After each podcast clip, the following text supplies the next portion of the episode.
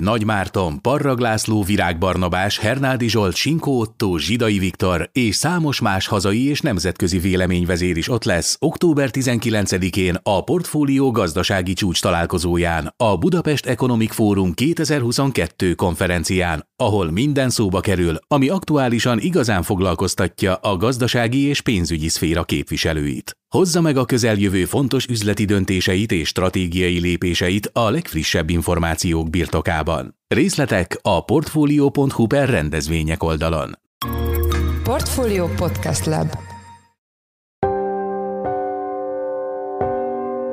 Mindenkit üdvözlünk, ez a Checklist, a Portfolio munkanapokon megjelenő podcastje szeptember 28-án, szerdán. A műsor első részében a vélhetően szándékos robbantásban megsérült északi áramlat 1 és 2 gázvezetékeknél történt incidensről lesz szó, ami tovább mélyítheti az Európa és Oroszország közötti konfliktust. Ha feltételezzük, hogy Oroszország támadta meg ezeket a vezetékeket, akkor Oroszország lényegében a saját tulajdonát támadta nemzetközi vizeken, tehát ha ki is derülne, hogy Oroszország támadott, akkor igazából a sértett fél is Oroszország lenne, és ebben az esetben valójában nemzetközi jogilag nem nagyon tudna bármit tenni a nyugat, az Európai Unió, vagy az Európai Unió egyes országai. A témával kapcsolatban és arról, hogy milyen következményei lehetnek az incidensnek, Kis Csabát, a portfólió globál rovatának elemzőjét kérdeztük. Az adás második részében az MNB keddi kamat döntésével foglalkozunk. Az alapkamat szintje 22 éves csúcsra ért, és a jegybank közleménye szerint ezzel véget érhet a kamatemelési ciklus,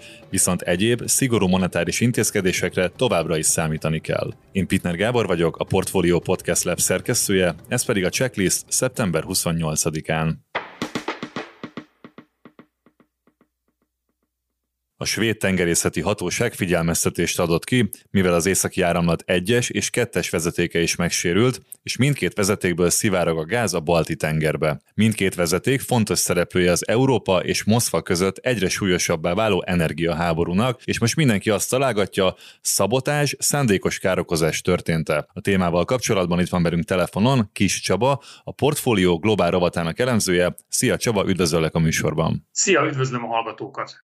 Kezdjük azzal, hogy az északi áramlat 1-es és 2-es vezetékének milyen szerepük van az Európába tartó gázszállítási struktúrában. Az északi áramlat 1 az már több mint 10 éve működik Oroszország és Németország között, tehát Oroszországból szállít földgázt Németországba. Az északi áramlat 2 az lényegében idénre épült meg, és már csak az engedélyezésre várt, amikor kitűrt az ukrajnai háború, ugye Oroszország lerohanta Ukrajnát, és emiatt végül is Németország, amely ugye a fogadó országa lenne ennek a vezetéknek, visszamondta az engedélyezési eljárást, így az északi ámlat 2-ben tulajdonképpen nem indult el a szállítás. Na most az északi 1-ben a szállítást egyébként augusztusban leállította Oroszország, így, így ott igazából nincsen gázszállítás, az északi 2-ben még nem is indult el, ugyanakkor műszaki okok miatt mind a két vezetékben valamennyi gáz van, és ennek a gáznak a szivárgása történik most. Hogyha az északi áramlat egyes vezetéket nézzük, akkor az európai gázellátásban mekkora szerepe van ennek, mekkora része jut ezen a vezetéken keresztül Európába a gáznak? Az északi áramlat egy az főleg Németországot látja el gázzal, tehát például Magyarország közvetlenül nem érintett ebbe a gázellátásba, illetve a, gyakorlatilag a közép-európai, kelet-európai régió az nem érintett ebbe, tehát elsősorban Németországnak a gázellátását biztosította ez az északi áramlat egy, illetve hát a, a kettő is Németország gázellátását biztosította volna. Mi az, amit eddig biztosan tudunk a vezetékek sérüléséről? Biztosan azt lehet tudni, hogy három helyen szivárog a gáz, egy helyen az északi ámlat kettő vezetékből, két helyen pedig az északi ámlat egyes vezetékből. Elég nagy lyukak lehetnek a, a vezetékekben, ugyanis jelentős mennyiségű gáz szivárog ki belőlük. Ez arra utal, hogy valószínűleg nem baleset történt, hanem szándékos robbantásról van szó, mert ilyen nagy sérülést nem okozhat baleset ezekben a vezetékekben. Pont ez lett volna a kérdésem, hogy mennyi az esélye annak, hogy ezek a vezetékek most és ilyen módon sérülnek meg úgy, hogy nem történik szándékosság, de akkor te is azt mondod, hogy ennek vajmi kevés az esélye, ugye? Igen, az, hogy három helyen történik robbanás vagy sérülés egyszerre egy gázvezetéken, illetve két gázvezetéken, hát ez, ez szinte teljesen valószínűtlen matematikailag. eleve a gázvezetékeken nem szoktak általában ilyen robbanások, sérülések történni, tehát ez nem egy, nem egy jellemző dolog, ez nagyon ritkán történik meg, és ráadásul azt látjuk, hogy, hogy nagyon egymáshoz közeli helyeken sérült meg, mind a három sérülés Bornholm szigetének közelében volt, Bornholm szigete Dániához tartozik, ugyanakkor, és ez is nagyon érdekes, nem Dán felségvizeken történt már, tehát éppen Dán felségvizeken túl, nemzetközi vizeken történt mindhárom sérülés, robbanás valószínűleg. Az esetet akkor értelmezheti valamelyik európai ország támadásként, és hogyha igen, akkor annak, annak milyen következményei lehetnének? Épp, éppen az az érdekes az egészben, hogy pont olyan területen történtek, tehát nemzetközi vizeken, amelyeken történő támadást egyik ország sem ö, értelmezhet a saját terület elleni támadásként. Na most legközelebb ugye Dánia volt ezekhez a területekhez, illetve nem messze volt Svédország. Mind a két országnak a vezetése bejelentette, hogy nem értelmezik ezt az elnök irányuló támadásként, és nem fognak katonailag föllépni senkivel szemben, hogyha bármi is kiderül azzal kapcsolatban, hogy kikövethette el ezt a szabotást. Ugye mind a, mind a Dán, mind a svéd vezetés, aztán az Európai Unió vezetése és az amerikai külügyminiszter Anthony Blinken a NATO főtitkár Jens Stoltenberg is szabotásnak nevezte a, a történteket, tehát szándékos robbanásról beszéltek. Sokakban, vagy talán a legtöbbekben az merül fel, hogy ugye Oroszország szándékosan okozott kárt a vezetékekben. Reagáltak-e már erre az oroszok?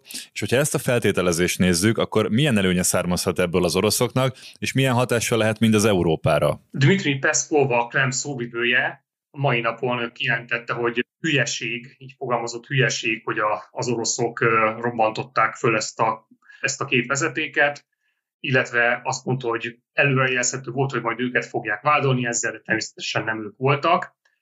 A legtöbb spekuláció persze azzal kapcsolatos, hogy Oroszország idéz, idézte ezt elő. Több oka is lehet annak, hogyha, hogy miért tette volna ezt Oroszország. Először is az utóbbi időben az eddig elég magasan lévő gázárak és a mindig elég magasan lévő gázárak csökkenést mutattak, és ez Oroszország nem kedvez, hiszen még mindig jelentős részben Oroszország látja Európát gázzal, így hatalmas nyeressége alapból, hogy egyre magasabbak a gázárak. Emiatt tehát igazából Oroszországnak érdekeltett az, hogy ezt a csökkenő tendenciát visszafordítsa, és ezt látjuk a mai hírekben, a gázárak megint emelkedésben vannak, ezzel Oroszország megint több pénzt tud behajtani a, a gázszállításokból, másrészt szintén érdekelhet Oroszországnak, hogy bizonytalanságot keltsen, politikai instabilitást keltsen Európában. Egy ilyen robbanás gázvezetékek ellen ez jó eszközként szolgálhat egy ilyenre. Egyébként vezető német politikusok nemrég bejelentették egy, egy liberális párti politikus, aki a Védelmi Bizottságnak a vezetője például bejelentette, hogy szerinte Oroszország áll mögött, illetve egy másik vezető politikus is bejelentette, hogy szerint Oroszország áll mögött. A legtöbb európai vezető eddig még nem mondta ki nyíltan, hogy Oroszország áll mögött, de alacsonyabb szinteken már számos utalás történt erre, hogy Oroszország a robbantásokat végrehajtotta. Ugye most elkezdődik egy kivizsgálás az ügyben. Kérdésem az, hogy egyrészt hogyan történhet ez a, ez a kivizsgálás, a másik pedig az, hogy, hogy mondta te is, nemzetközi vizeken történt ez az incidens. Dánia és Svédország nem tekint támadásként erre az esetre, de azért mégis az, hogy Oroszország nemzetközi vizeken kárt tesz mondjuk ebben a vezetékben, az akkor következmények nélkül megtehető dolog, vagy, vagy mire lehet számítani, hogyha a kivizsgálás mondjuk igazolja, hogy az oroszok tették tönkre a vezetékeket? Mint mondtam, egyelőre a, a vezető politikusok, akik érintettek ebben, tehát Dánia vagy Svédország vezetői nem tették felelőssé nyilvánvalóan az oroszokat a robbantásokért. Na most valóban egy vizsgálat indul el, majben részt vesz Dánia is, Svédország is, Németország is, haditengerészet, parti őrség, energetikai szakértők. Az, hogy meg lehet azt állapítani, hogy, hogy ki követte a robbantást, hát azt, azt, azt nem tudom. Lehet, hogy erre soha nem fog fényderülni. Itt egyes katonai szakértők azt mondják, hogy vagy víz alatti drónokkal történt a robbantás, vagy búvárok merültek le, vagy pedig az is lehet, hogy egy, egy kereskedelmi hajóról dobtak le aknákat, és azon később robbantották föl. Hogyha bármelyik esetet nézzük, mindegyik kapcsán elég nehéz kideríteni, hogy tulajdonképpen ki követte ezeket, és valószínűleg aki elkövette a támadásokat, vigyázott arra, hogy ne legyen utána kivizsgálható, hogy ő követte el. Azt állítják szakértők, hogy valószínűleg nem tengeratjáróról torpedózták le, mert a tengeralattjárókat azt észlelték volna a svéd, vagy dán, vagy német haditengerészetek, tehát egy, tehát egy kisebb mértékű támadásról lehetett szó, amelyet valós időben se észleltek, és amelyet valószínűleg nehéz lesz, nagyon nehéz lesz ténylegesen kivizsgálni a jövőben is. Minden esetre nyilvánvalóan ez egy új helyzetet teremt abból a szempontból, hogy ezek után már tulajdonképpen bárhol támadás történhet a, a tenger alatt is, hogy a tenger alatt futnak internetkábelek is, máshol is gázvezetékek, Ugye Norvégia, amelyik a Európa egyik nagy gázállátója már is óvintézkedéseket vezetett be, úgyhogy most Európa egyébként az Európai Unió már ígéretet tett arról, hogy meg fogja erősíteni a, a, az energiainfrastruktúra védelmét, tehát egyelőre azt lehet tenni, hogy jobban, jobban védik az infrastruktúrát, és jobban vigyáznak, jobban figyelnek arra, hogy hogy milyen esetleges akciók történhetnek itt a kritikus infrastruktúrában a tenger alatt. Az is nehezíti a vizsgálatot, és az is nehezíti a következmények felmérését, hogy egyébként mind a két gázvezeték orosz tulajdonban van, a Gazprom többségi tulajdonában van, a Gazprom pedig egy orosz állami vállalat. Na most, hogyha ha feltételezzük, hogy Oroszország támadta meg ezeket a vezetékeket, akkor Oroszország lényegében a saját tulajdonát támadta nemzetközi vizeken, tehát ha ki is derülne, hogy Oroszország támadott, akkor igazából a sértett fél is Oroszország lenne, és ebben az esetben valójában nemzetközi jogilag nem nagyon tudna bármit tenni a nyugat, az Európai Unió, vagy az Európai Unió egyes országai, akik érintettek inkább ebben az incidensben. Köszönjük szépen! Az elmúlt percekben Kis Csaba, a Portfólió Globál rovatának elemzője volt a checklist vendége. Köszönjük Csaba, hogy itt voltál velünk a műsorban. Én is köszönöm a lehetőséget. Az eddigi 11,75%-ról 13%-ra emelte az alapkamatot az MNB monetáris tanácsa. Ez az eddigi 100 bázispontos emelésekhez képest is gyorsabb tempó, ezzel 22 éves csúcsára került az irányadó kamat. A kamadöntés után a jegybank közleményt adott ki, amiből az derül ki, a mostani szint a kamatemelési ciklus végét jelenti, de monetáris szigorításokkal továbbra is számolni kell. A témával kapcsolatban itt van velünk telefonon Beke Károly, a portfólió makroelemzője.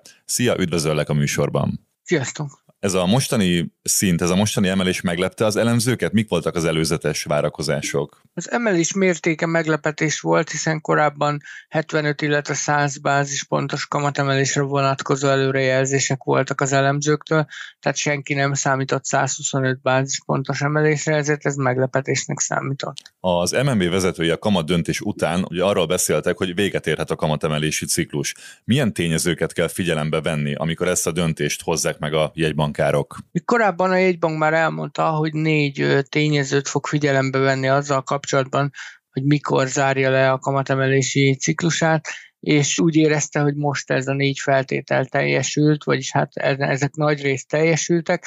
Az első feltétel az, hogy a jegybank úgy érzi, hogy belátható időtávon elérhető az előre tekintő pozitív reálkamat. Tehát ez azt jelenti, hogy számításaik szerint a jövő évi infláció, tehát nagyjából egy év múlva ilyenkor várható infláció, az már alacsonyabb lesz, mint ez a 13%-os alapkamat, tehát változatlan kamatszint mellett jövő ilyenkor már pozitív lehet a magyar reálkamat, ez az egyik tényező, ami indokolta szerintük a kamatemelési ciklus leállítását.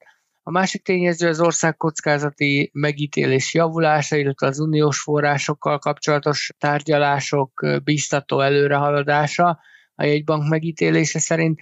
A harmadik az, hogy az, az augusztusban bejelentett likviditás szűkítő lépésekkel további szigorítást tudnak végrehajtani, és abban bíznak, hogy ezek a lépések ezek hatékonyak lesznek és összességében minden tényezőt mérlegelve a jegybank úgy érezte, hogy most a szeptemberi inflációs jelentéssel egy jó alkalom kínálkozik arra, hogy lezárja ezt a közel másfél éve tartó kamatemelési ciklust. Bár az emelési ciklus véget érhet, a jegybank közleményéből kiderül, hogy a szigorú monetáris kondíciók viszont velünk maradnak. A likviditás szűkítése és a monetáris transmisszió további erősítése által mit jelentenek ezek a fogalmak? Valóban a jegybank úgy fogalmazott, hogy nem csak, hogy velünk maradnak a szigorú monetáris kondíciók, de ezek akár még tovább szigorodhatnak is egyéb eszközökkel, nem a, nem a jegybanki kamat emelésével, hanem elsősorban a likviditás szűkítésével. Ez azt jelenti, hogy a jegybank megítélése szerint a, a bankközi likviditás túlzott, ez nem csak a jegybank megítélése, hanem egyébként a szakértők is hasonlóan vélekednek, és ennek a likviditásnak a csökkentése érdekében augusztusban már bejelentettek három intézkedést. Egyrészt jelentősen emelik a bankok kötelező tartalékrátáját, tehát azt gondolják, hogy ennek a likviditásnak egy része, egy jelentős része ott fog lecsapódni a kötelező tartalékban. Másrészt állandóvá tesznek egy, egy, egy eddig eseti jelleggel használt diszkont kötvény eszközt, ennek a futamideje egy hét lesz, kamatozása pedig megegyezik az alapkamattal, azt gondolja a jegybank, hogy ezekkel a vonzó feltételekkel a bankok majd elhelyezik nála a felesleges likviditásukat. A harmadik pedig egy hosszabb futamidejű, első körben két hónapos, majd fokozatosan három hónaposra hosszabbodó új jegybanki betéti eszköz lesz, amivel szintén az a cél, hogy ezt a felesleges likviditást kiszívják a rendszerből, illetve a tegnapi kamat döntést követően jelezték, hogy akár további intézkedéseket is hozhatnak ennek érdekében. A monetáris transmisszió további erősítése az gyakorlatban mit jelent a gazdaságra nézve? A monetáris transmisszió lényege az, hogy a jegybank azt szeretné elérni, hogy az összes részpiacon érvényesüljen a kamatemelés hatása.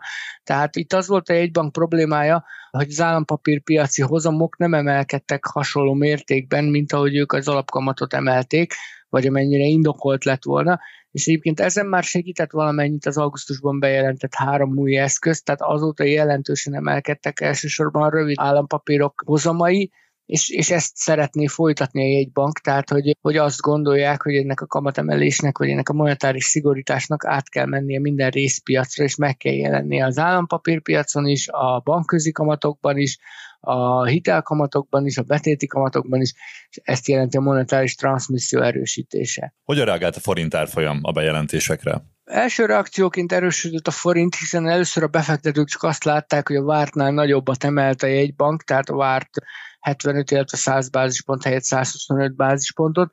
Aztán ez a forint erősödés ez hamar kifulladt, miután Matolcsi György bejelentette, hogy ezzel vége is a kamatemelési ciklusnak, és aztán ma reggel vagy ma délelőtt már azt látjuk, amire előzetesen számítani lehetett, hogy elég intenzíven gyengül a forint, most már 412-nél járunk az euróval szemben, ez nagyjából egy százalékos forintgyengülést jelent, vagy több mint egy százalékos forintgyengülést jelent most már tegnaphoz képest. A hosszabb távon is inkább arra lehet számítani, hogy inkább a forint a gyengülés felé fog mozdulni. Ugye a befektetők eddig azért ennél magasabb csúcsot áraztak a kamatpálya esetében 14-15 százalékot, tehát az egyértelműen negatív a forint szempontjából, hogy 13%-nál lezárta ezt a kamatemelési ciklust a jegybank aztán meglátjuk, hogy esetleg az Európai Uniós tárgyalásokkal kapcsolatos pozitív hírek tudnak-e változtatni a hangulaton, vagy egy bank látva a piaci reakciókat finomítja el valahogy a kommunikációját a következő hetekben. Mi a véleményed? Elérte a célját a kamatemelési ciklus, illetve hogy elegendőek lesznek a továbbra is érvényben lévő szigorítások az infláció megfékezésére és a recesszió elkerülésére? Hát én azt gondolom, hogy egyrészt a recessziót már nem tudjuk elkerülni, ebben szinte teljes az egyetértés a szakértők és a közgazdászok körében, tehát már elkezdődött a recesszió a magyar gazdaságban. Ugye most lassan napokon belül véget ér a harmadik negyedév, várhatóan a harmadik negyedév az már negatív, volt a GDP-t tekintve, tehát visszaesést mutat majd negyedéves alapon, és aztán a negyedik negyedév is visszaesést mutathat, és ugye ezzel megvalósul az a technikai feltétel, ami a recesszió feltétele, hogy két egymást követő negyed évben essen vissza a GDP.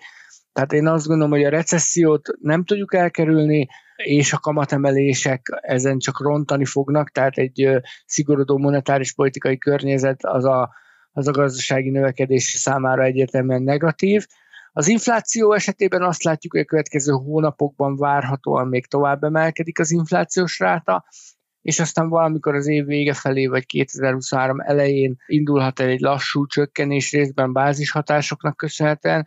Tehát én összességében azt gondolom, hogyha értékelni kéne a jegybank mostani bejelentéseit, hogy az érzésem szerint egy picit talán korai volt a, a kamatemelési ciklus lezárása, nem kockáztatott volna túl sokat a Magyar Nemzeti Bank azzal, hogyha most inkább egy kisebb kamatemelési tempóra vált, és azt mondja, hogy az év végéig még emelget, amíg nem látja a csúcsot az inflációban.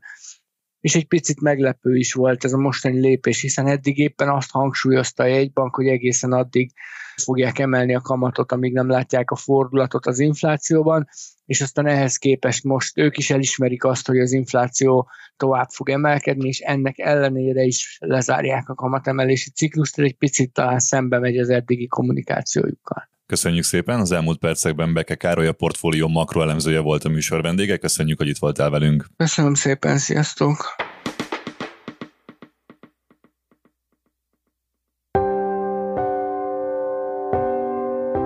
Ez volt már a Checklist, a Portfólió munkanapokon megjelenő podcastje. Ha tetszett az adás, iratkozz fel podcast csatornánkra valamelyik nagy podcast felületen, például a Spotify-on, az Apple Podcast-en vagy a Google Podcast-en. Ha segítenél nekünk abban, hogy minél több hallgatóhoz eljussunk, akkor arra kérünk, hogy értékeld a Portfolio Checklist podcast csatornát azon a platformon, ahol követsz minket. A mai adás elkészítésében részt vett Bánhidi Bálint és Forrás Dávid, a szerkesztő pedig én, Pitner Gábor voltam. Új adással holnap, azaz csütörtökön 5 órakor jelentkezünk, addig is szép napot, sziasztok!